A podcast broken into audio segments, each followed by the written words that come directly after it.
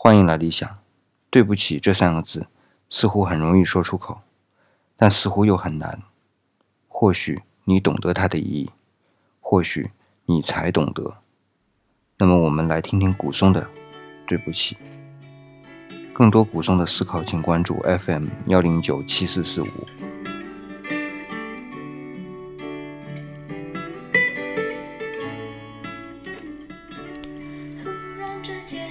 这几天心情格外的复杂。就在四天前，和一位四年没有联系的朋友重新取得了联系。四年前，因为误会，因为年少痴狂，因为无知无畏，不欢而散。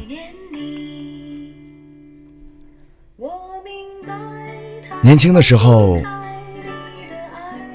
我们都不需要太多的解释，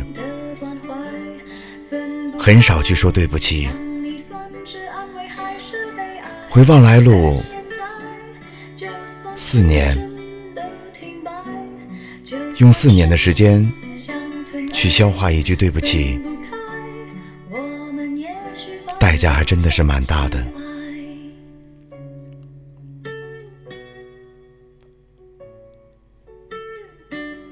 曾经对“对不起”这句话特别的不屑，也会说：“懂我的人我不用解释，不懂我的人解释也没有用。”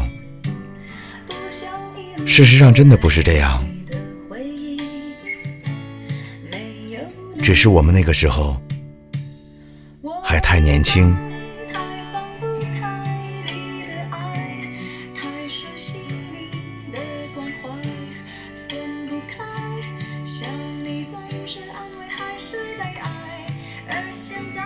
当重新联系上这位朋友的时候，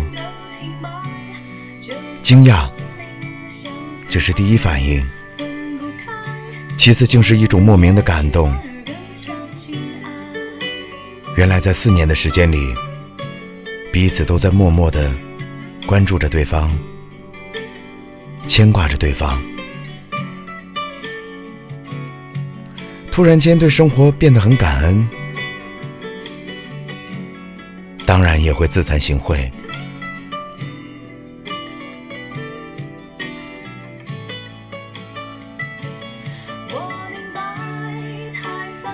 年轻时候的我们，说了太多的不，却不会说对不起；说了太多的感动，但却很少真的去会谢谢。